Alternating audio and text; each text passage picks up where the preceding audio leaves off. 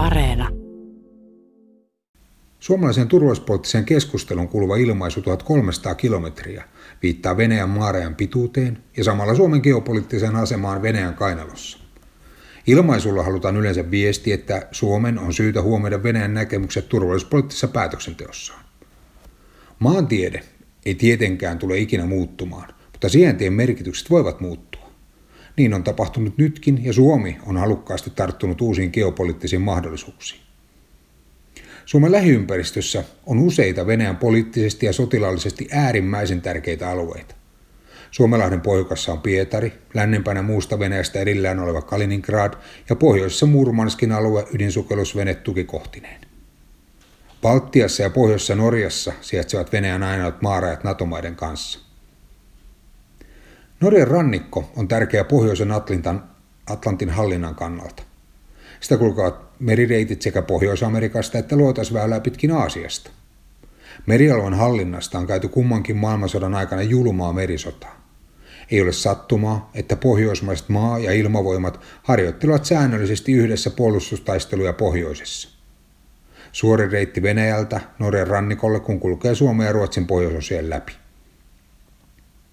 Kaikki tämä tarkoittaa, että Itämeren, Pohjoisen Atlantin tai Euroopan puolisen Arktiksen alueella ei ole käytännössä mahdollista käydä sotaa ilman, että sitä käydään osittain myös Suomen alueella.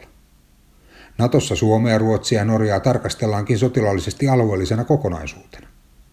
Myös maat itse ovat poliittisesti sitoutuneet vahvistamaan kolmikantaisesti puolustusyhteistyötä, varsinkin pohjoisessa. Kylmäsodan aikana Suomi oli YYA-sopimuksessa sitoutunut puolustamaan aluettaan Saksan tai muun sen kanssa liitossa olevan valtion taholta tulevaa hyökkäystä vastaan. Näin Neuvostoliitto lähes ulkoisti osan pohjoista, pohjoisen siiven puolustustaan puolueettomuuttaan maailmalle vakuuttavalle Suomelle.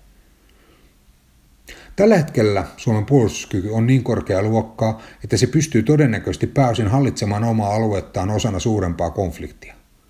Myös puolustusyhteistyö muiden maiden kanssa sujuu, sillä Suomi on sovittanut teknisesti ja harjoittelun avulla toiminnallisesti puolustusvoimiaan yhteensopiviksi läntisten asevoimien kanssa. Suomessa on myös muuta Eurooppaa korkeampi maanpuolustustahto. Neljä viidestä suomalaista aikuisesta vastaa kyllä kysymykseen, jos Suomeen hyökätään, niin olisitteko itse valmis osallistumaan maanpuolustuksen eri tehtäviin kykyjenne ja taitojenne mukaan?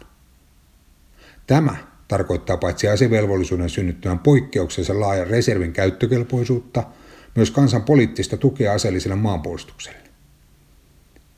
Puolustuksellinen kyky ja tahto sekä maamme sijainti yhdessä tekevät Suomesta hyvin haluttavan liittolaisen lännessä.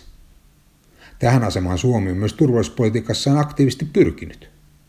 Välineenä muutokselle on toiminut nopeasti ja vahvasti kansainvälistynyt puolustuspolitiikka. Ulkopoliittisen instituutin tutkija Henri Vanhasen mukaan Suomi on tarttunut niihin mahdollisuuksiin, joita muiden kanssa yhteensovitut kyvyt ja olosuhteiden muutokset ovat luoneet. Presidentti Sauli Niinistö on puhunut liittoumista, joita syntyy hädän hetkellä ilman jäsenhakemuksiakin. Hänen ajattelunsa, mitä ilmeisimmin perustui juuri siihen, että sota on tällä maailmankulmalla mahdotonta käydä vain Suomen rajojen ulkopuolella. Suomen strateginen sijainti sisältää ongelman, mutta samaan aikaan tarjoaa sille ratkaisun.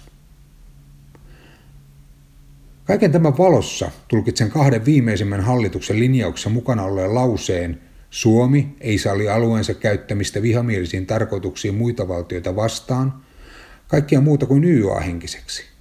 Se lause luo perustan jo sovitulle ja harjoitellulle Suomen läntiselle sotilasyhteistyölle, jos Venäjä ryhtyy sotatoimiin lähialueella. Tämän määrittelemättömän liittoutumisen myötä Suomella on paljon vapautta valita, minkälaista yhteistyötä milloinkin teemme. Liikkumatilan hinta on epämääräisyys. Huolimatta tilanteen epämääräisyydestä pitää melkein kolme neljästä suomalaista kuitenkin Suomen yli ulkopolitiikkaa hyvin hoidettuna. Tämä perustunee presidentti Niinistön nauttimaan laajaan ja syvään luottamukseen. Joka tapauksessa nykyinen asetelma tulee kansan punnittavaksi alkuvuodesta 2024, kun Niinistölle valitaan seuraajaa.